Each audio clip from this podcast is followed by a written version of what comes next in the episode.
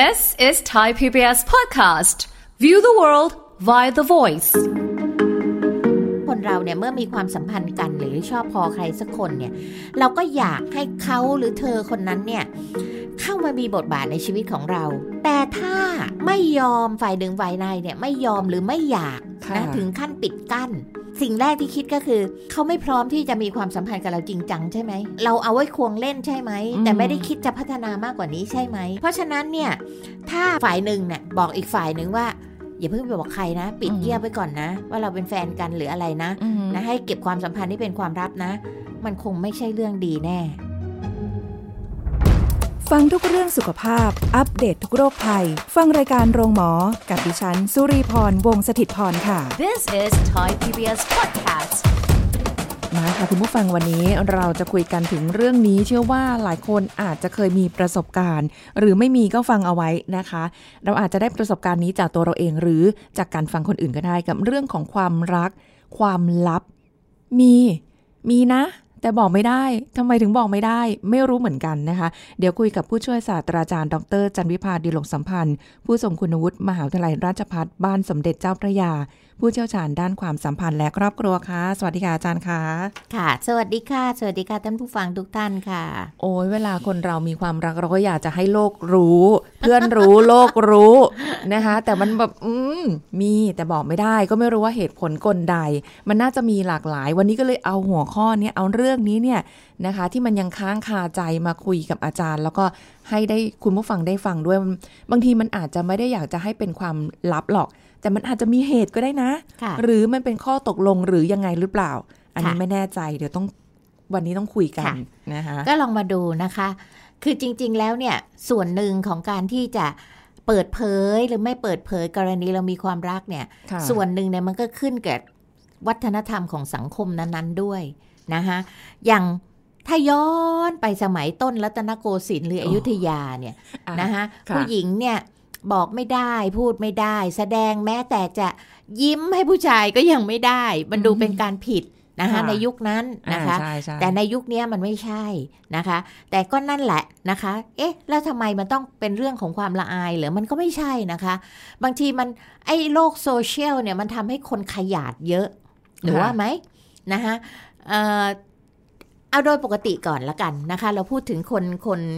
ทั่วๆไปเนี่ยนะคะค่ะว่าเมื่อผู้หญิงผู้ชายเราเนี่ยเริ่มพูดคุยกัน เริ่มรู้สึกว่าเออปิ้งคนนี้แหละอ่านนะคะเราก็จะเริ่มพูดคุยดูใจกันไปเรื่อย ๆ ก่อนค่ะนะซึ่งเรายังไม่รู้เลยค่ะว่าความสัมพันธ์เนี่ยอืมมันจะลงเอยแบบไหนนะคะ มันจะเป็นลักษณะของ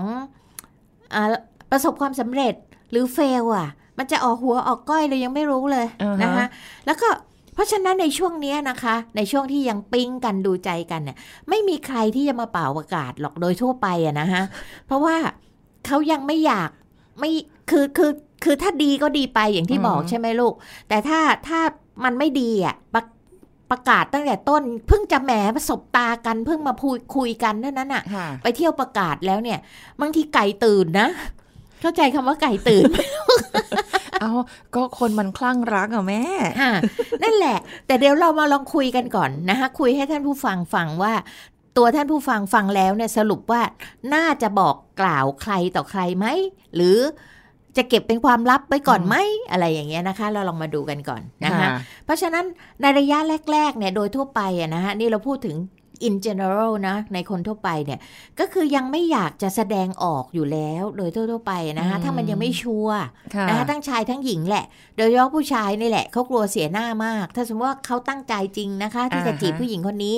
แล้วปรากฏว่าไม่ติดจีบไม่มันติดเสียหน้ามากเลย ไม่โอ้เชื่อลองดูคลิปหลายคลิปที่ขอแต่งงานแล้วผู้หญิงปฏิเสธอะเสียเซลล์เลโอ้ยโหนะมันเป็นอะไรที่แย่สุดๆค่ะนะคะนะคะ ทีนี้พอความสัมพันธ์ต่อมาพัฒนาขึ้นนะคะ ความสัมพันธ์ชัดเจนขึ้นเริ่มเริ่มเสร็จแล้วอะเอออ่าเธอจีบฉันนะเออฉันรู้นะว่าเธอมาจีบนะอืมนะคะอืมอะไรอย่างเงี้ยนะคะ บางคู่ก็อาจจะแสดงออกนะคะบางคู่ก็อาจจะยังไม่อยู่นั่นแหละนะคะอาจจะเพ่อเขินอายกลัวโดนล้อนะคะหรือยังเลือกที่จะไม่แสดงอะไรออกไปก่อนนะคะยังไม่ชัวร์มากพอถึงมันจะพัฒนาขึ้นก็ตามนะคะค่ะ แต่นี้ถ้ามีคนถามในระยะนี้ บางคนก็อะถ้าถามมาก็บอกนะไปกับใครอะ่ะ เห็นเดินอยู่นะใช่ปะอะไรเงี้ย เออ ก็ดูดูกันอยู่อะไรเงี้ยนะคะ ก็อาจจะบอก แต่ถ้าอันนี้เป็นสไตล์ของแต่ละคนไม่เหมือนกันนะคะสไตล์แต่ละคนก็ยังไงก็ได้ที่สบายใจ บางคนก็อาจจะบอก บางคนก็อาจจะยิ้มยิ้มไม่รับอะไรอย่างเงี้ยนะคะก็แล้วแต่นะคะอันนี้มันก็ไม่ได้ตั้งใจต้องใช้คำว่าที่ทำแบบนี้ไม่ได้ตั้งใจจะปิดเป็นความลับ แต่อาจจะเพราะว่าชอบหรือหวงแหนความเป็นส่วนตัว จริงไหมคะอืมนะคะโดยเฉพาะดาราทั้งหลายเนี่ยค่ะนะคะคนของสังคมเนี่ย คนก็อยากจะไปขุดคุยอยากจะรู้เรื่องส่วนตัวของเขาจนมันสูญเสียความเป็นส่วนตัวไปก็มีค่ะนะคะ คนดังทั้งหลายเนี่ยมันก็จะมีโลกโซเชียลที่เขาตามติดอยู่ตลอดเวลา ลืมความเป็นส่วนตัวใช่ไปค่ะนะคะ นี่พอต่อมานะคะ บางคู่เนี่ยอาจจะความสัมพันธ์พังขึ้นแล้วนะ เมื่อกี้นี่จาก เริ่มต้นปิ๊งปิงนะคะแล้วเราก็มาพูดคุยกันดูใจกันไปสักระยะ เริ่มเริ่มโอเคแล้วอ่านนะคะบางคนพอความสัมพันธ์พัฒนาขึ้นไปอีกขั้นหนึ่งเนี่ย บางคนก็อาจจะตั้งใจเก็บเป็นความลับไว้ก่อน โดยความสมัครใจของอ๋อทั้งคู่คุยกันก่อนอะคุยกันก่อนด้วยเหตุผลหลายอย่างนะคะ ต่างๆกันไป แต่ทั้งคู่สมัครใจนะ ต้องเข้าใจก่อนนะว่าทั้งคู่สมัครใจค่ะที่จะปิดเป็นความลับนะ เช่น ความรักในออฟฟิศเดียวกัน อันเนี้ยบางทีไม่อยากให้เพื่อนรู้ โดยเฉพาะถ้าเกิดเป็นนายเป็นใช่ลูกน้องค่ะอีกเนี่ยเนาะใช่ค่ะเออโอ้ใช่เลยนะคะ เพราะว่าบางทีเนี่ยเป็นเพื่อนกลุ่มเดียวกัน หรือเป็นรักข้ามรุ่นค่ะเช่นผู้หญิงอายุมากกว่า ผู้ชายอายุน้อยกว่าอันเนี้ยนะคะ ก็จะทำให้ยังไม่อยากบอกใคร หรือรู้ว่าคนเนี้ยพ่อแม่ไม่โอเค พ่อแม่บอก ไม่ถูกใจไอ้เจ้าหนี้ตั้งแต่ต้นและอ่าฮะอะไรอย่างเงี้ยนะคะ หรือว่าเป็น LGBT ถูกไหมคะค่ะหรือว่ากลุ่มเพื่อนไม่โอเคกับคนนี้ค่ะเช่นบอก นี่เธอ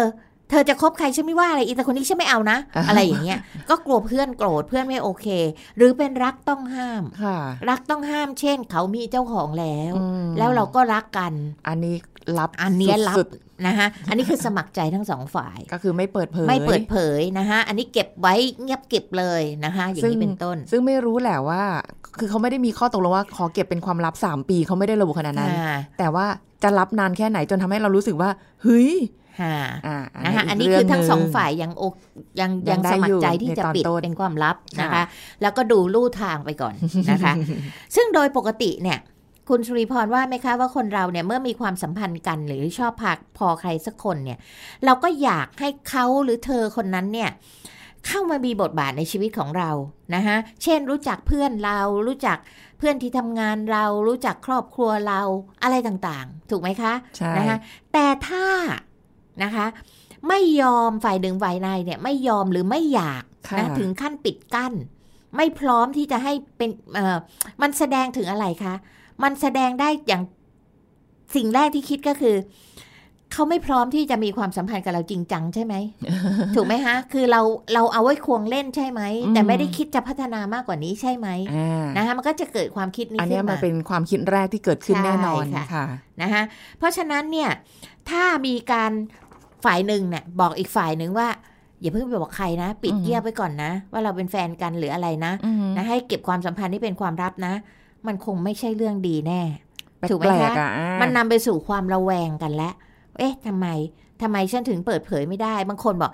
ห้ามเอารูปคู่โพสต์นะโพสต์ไม่ได้นะ อะไรอย่างเงี้ยนะคะห้ามค่ะอันเนี้ยมันสันนิษฐานได้หลายอย่างนะคะ อาจจะเพราะว่าเขามีความสัมพันธ์พร้อมกันหลายคนหรือเปล่าครบซ้อนเปล่าเนี่ยอ่านะคะเอออะหรือเขาไม่คิดจริงจังกับเราใช่ไหมเนี่ยเขาถึงได้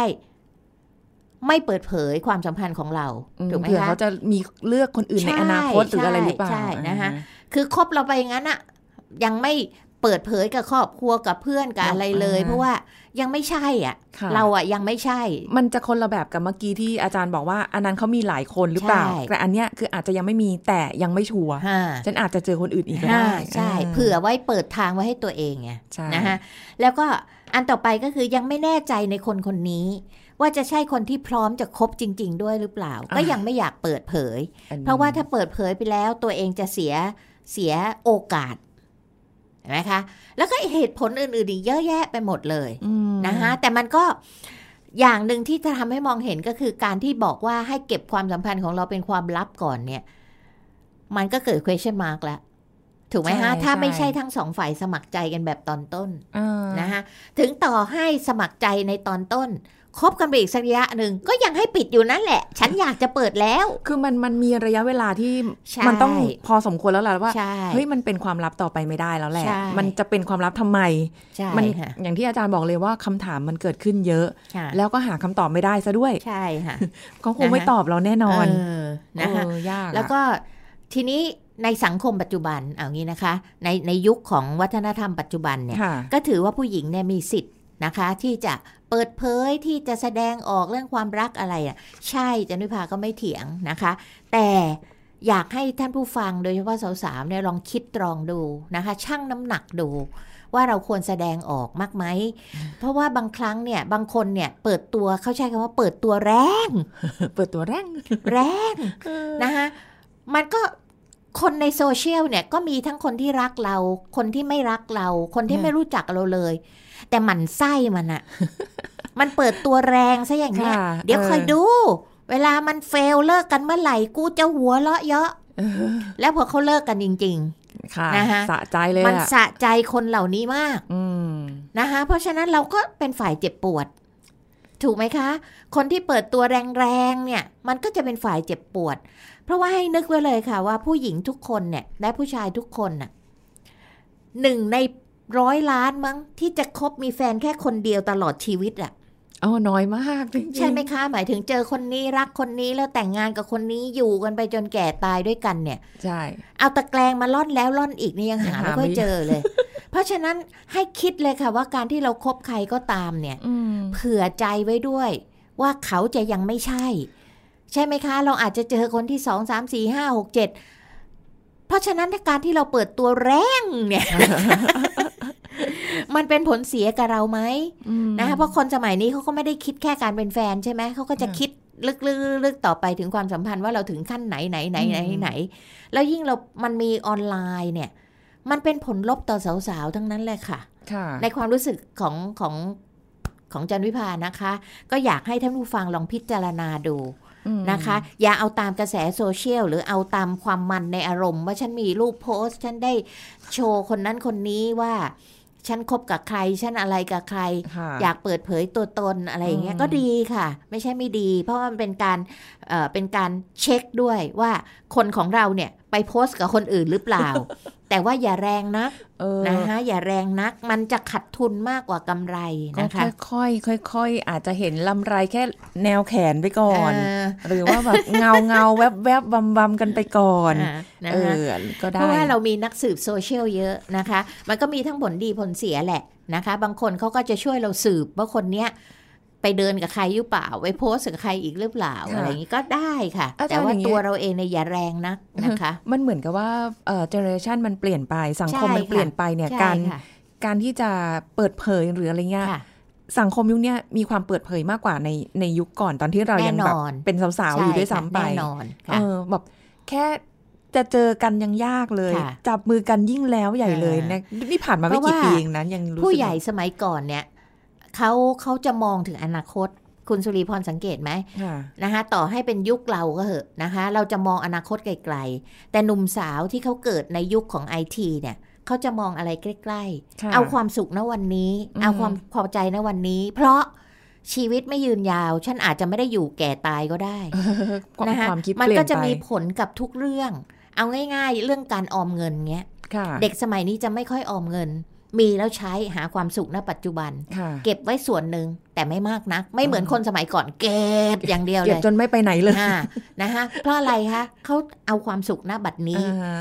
อ่าฮะอนาคตเป็นเรื่องไกล ซึ่งฉันอาจจะไปไม่ถึงด้วยซ้ำเพราะฉันจะตายก่อนค่ะเพราะนั้นเมื่อเมื่อฉันหาความสุขตรงนี้ได้อืมฉันหาค่ะนะคะ อย่างนี้เป็นต้นอืมก็เพราะฉะนั้นก็เลยบอกว่าถ้างั้นมีแล้วก็เปิดตัวไปเลย โชว์ไปเลยว่าฉันนะมีคะเหมือนเรื่องแต่งงานอะใช่ไหมคะอืมสมัยก่อนคิดแล้วคิดอีกเพราะเราคิดว่าเราจะแต่งหนเดียวตลอดชีวิตใช่แต่สมัยนี้เขาบอกแต่งไปเถอะอยู่ไม่ได้ก็เลิกกันหาใหม่อ่าง่ายๆถูกไหมคะอย่างเงี้ยค่ะเนี่ยมันค่ะมันแนวคิดผิดกัน แต่ว่าไม่ได้บอกว่าผิดหรือถูก แต่หมายถึงว่ามันต่างกันระหว่างค่ะแนวคิดคนเก่ากับคนใหม่แต่มันก็เลยเกิดแก็บของสองวัยขึ้นมาด้วยอืมความเข้าใจที่ไม่ตรงกัน เพราะว่าคนรุ่นใหม่เนี่ยเขาได้รับ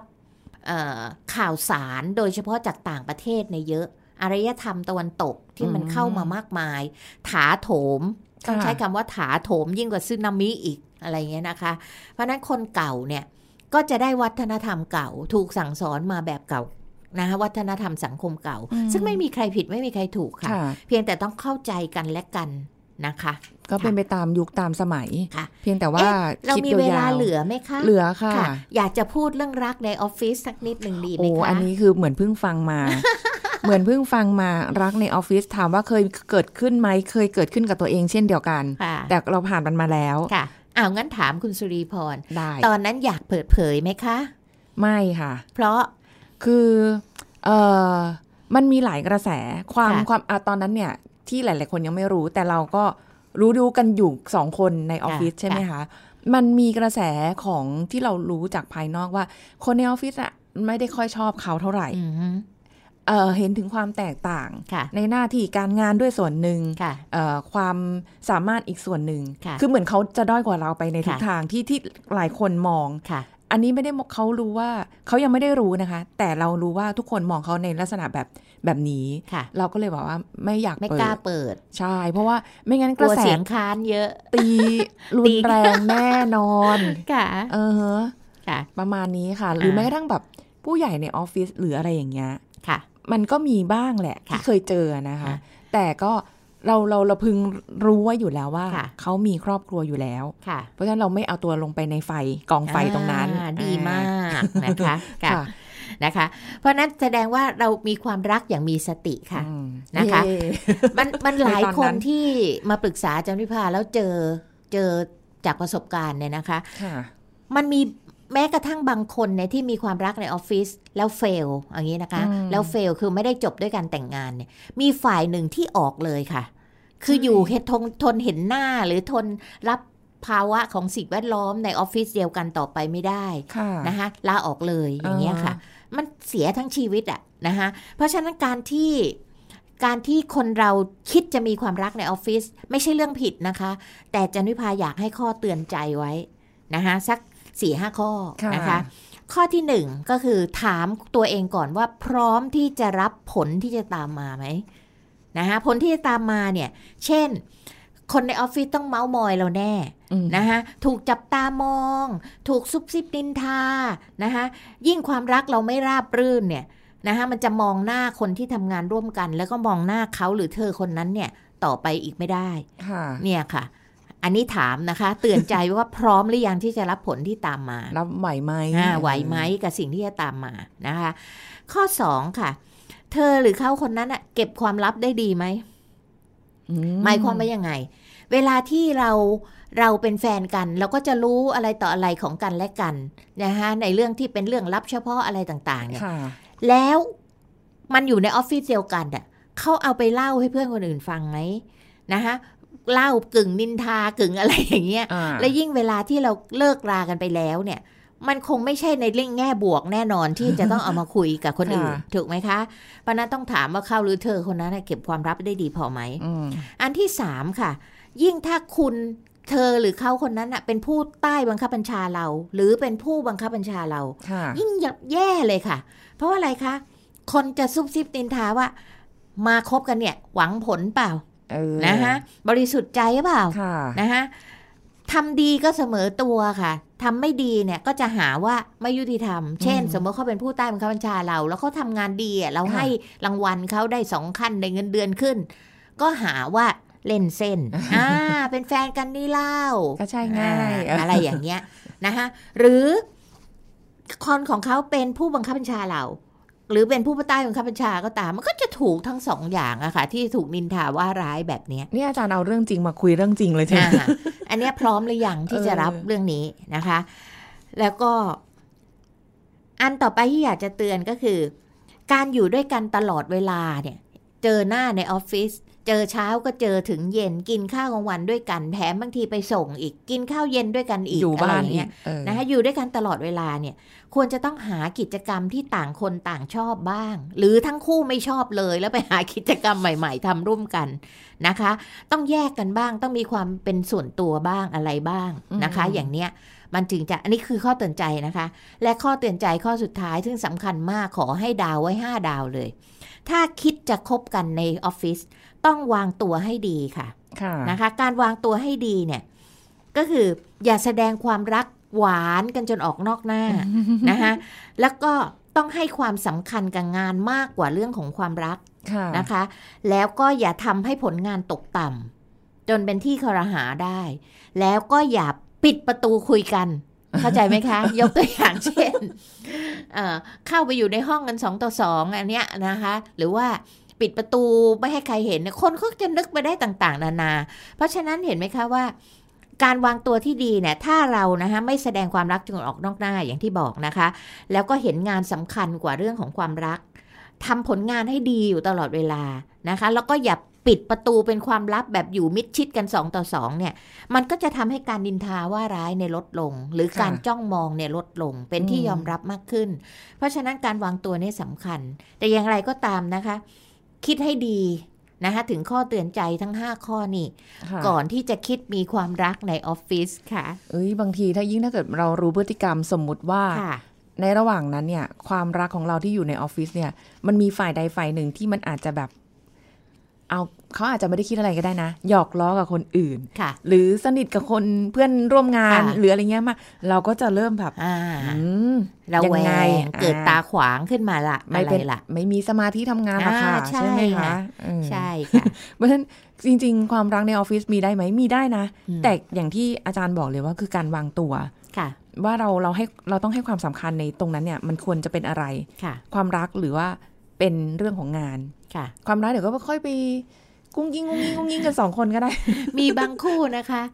เออปิดเงียบมากเลยค่ะ และปรากฏว่าคบกัน 8 ปีแจกการ์ดโอ้คนเซอร์ไพรส์กันหมดเลย เพราะไม่เคยมีใครรู้เลยว่าคู่เนี้ยชอบพอกันมา 8 ปีโอ้โหนะคะเขาทำได้เจ๋งมากเลยอืมนะคะอืมอันนี้ก็มันก็เป็นอะไรที่เซอร์ไพรส์มาก ใช่ แต่ว่าบางบางบางคนเขามันไม่ใช่อย่างนั้นน่ะค่ะมันก็กลายเป็นว่าคอยเอ่อ จ้องจับผิดคอยค่ะมันก็จะปัญหาเยอะแยะตามมาค่ะอย่างที่ย่อยเยอะแยะใช่อย่างนะคะที่ฟังหลาย ๆ ครั้งเนี่ย หลายคนบอกว่าส่วนใหญ่จะเป็นผู้หญิงนะคะ ที่รู้สึกค่ะว่าอยู่ไม่ได้อะค่ะ มันทนไม่ได้อะตัวเองอะทำไมถึงต้องถูกเก็บเป็นความลับอะค่ะ อยู่ในออฟฟิศส่วนค่ะหนึ่งแล้วนะค่ะแล้วพอวันหนึ่งปุ๊บ ในเมื่อเขาไม่ยอมเปิดเผยตัวเองเนี่ย พอเราถอยปุ๊บกลับกลายเป็นว่าเขาไปมีคนใหม่ มีคนใหม่ซึ่งใช่อยู่ในออฟฟิศเดียวกันอีก โอ้โห มันจะซ้ำจะซ้อนเนี่ย ก็เป็นคำถามว่า ถ้างั้นเนี่ยลาออกดีกว่า ก็เลยมันต้องลาออกขนาดนั้นไหมจำเป็นอืมขนาดนั้นไหมคือ ใจแต่ละคนอาจจะค่ะรับสถานการณ์ได้ไม่เหมือนกันเน้อยใช่ใจเนาะค่ะอืมันขึ้นอยู่กับคนบริบท คนละบริบทอืมแล้วก็การตัดสินใจของแต่ละคนบุคลิกภาพของแต่ละคนก็มีส่วนด้วยค่ะค่ะมันประสบการณ์ด้วยไหมคะค่ะถ้าเจอมาด้วยบ่อยค่ะๆอาจจะรู้สึกว่า เออ ก็ต่างคนต่างอยู่นั่นแหละก็อยู่ได้ก็อยู่ได้ก็คือแบบไม่น่าจะมีปัญหาอะไร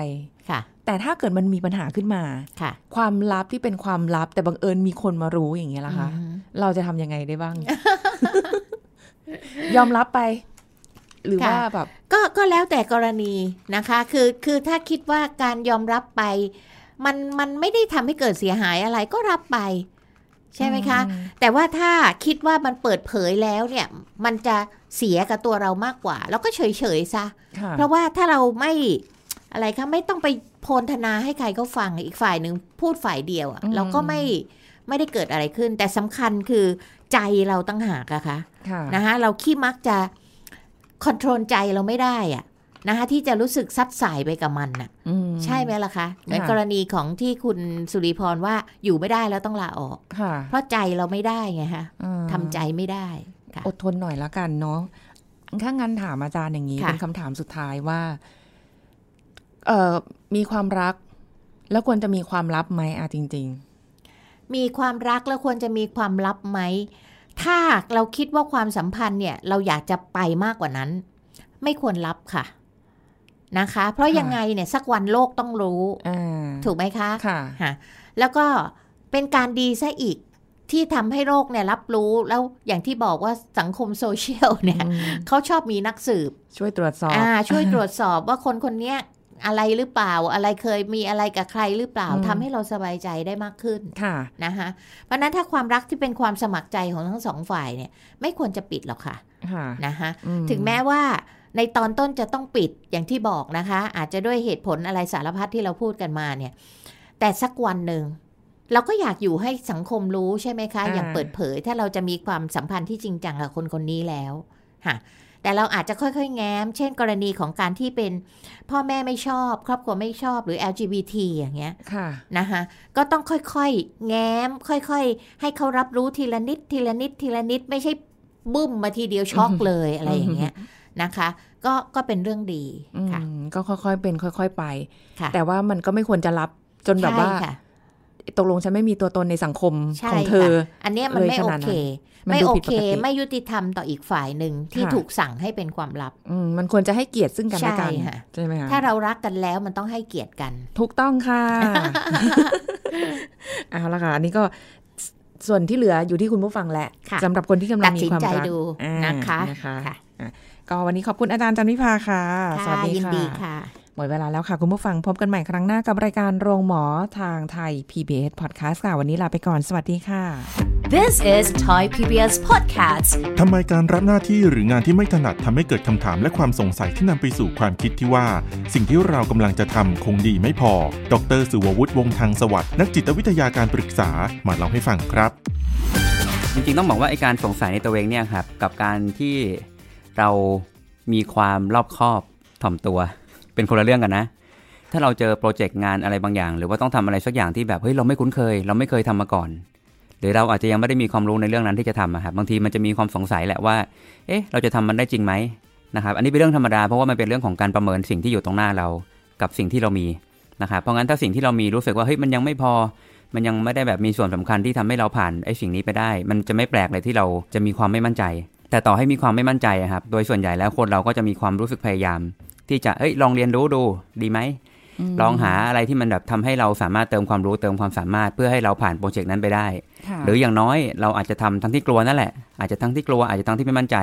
แต่เราก็จะทำเพราะเรารู้สึกว่าเฮ้ยสิ่งนี้มันเรียนรู้ได้แล้วมันอาจจะแบบมีความจำเป็นที่เราจะต้องสู้แต่ทีเนี้ยครับพอเป็นเรื่องของการสงสัยในตัวเองเนี่ยภาษาอังกฤษมันคือแบบเซลล์ไดฟ์เนี่ยฮะก็คือแปลว่าเรากำลังสงสัยในคุณค่าของตัวเรา โดยคอนเซปต์มันจะไม่ใช่เป็นการแค่สงสัยว่าเรามีความสามารถไหมนะ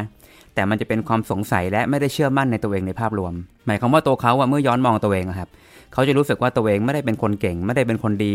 ไม่ได้เป็นคนพิเศษอะไรเลย และเป็นไปได้ว่าคนอื่นก็ไม่ได้ให้ความสำคัญกับเขา เขาคงไม่ได้มีค่าพอในสายตาใครเลย พวกนี้มันจะเป็นภาพรวมของการสงสัยในตัวเอง สงสัยในคุณค่า สงสัยในความดีงาม สงสัยว่าตัวเรา มันดีพอที่จะแบบ ช้ชีวิตหรือแม้กระทั่งดีพอจะทำงานต่างๆ หรือเปล่าอย่างเงี้ยครับแต่ว่าไอ้ความสงสัยเนี่ยมันเป็นเหมือนขั้นที่แบบเริ่มเริ่มเพาะบ่มที่แบบจะทำให้เรารู้สึกไม่มั่นใจหรือว่าเซลล์เอสติมตกหรือว่ารู้สึกแบบเราดีไม่พอ คือถ้าเราดีไม่พอเนี่ยมันคือเหมือนแบบชัวร์ไปเลยว่าเราไม่ดี มันคือคำพูดที่แบบชัดเจนว่าเราไม่ดี แต่ถ้าเกิดว่ามันมีคำว่าสงสัยคือแบบเราสงสัยว่าเราคงไม่ดี เราคงไม่ดีแหละมั้งอย่างเงี้ยฮะมันจะมีความก้ำก้ำกึ่งกึ่งที่ยังยังไม่ถูกกลืนกิน This is Thai PBS Podcast ติดตามรายการทางเว็บไซต์และแอปพลิเคชันของไทย PBS Podcast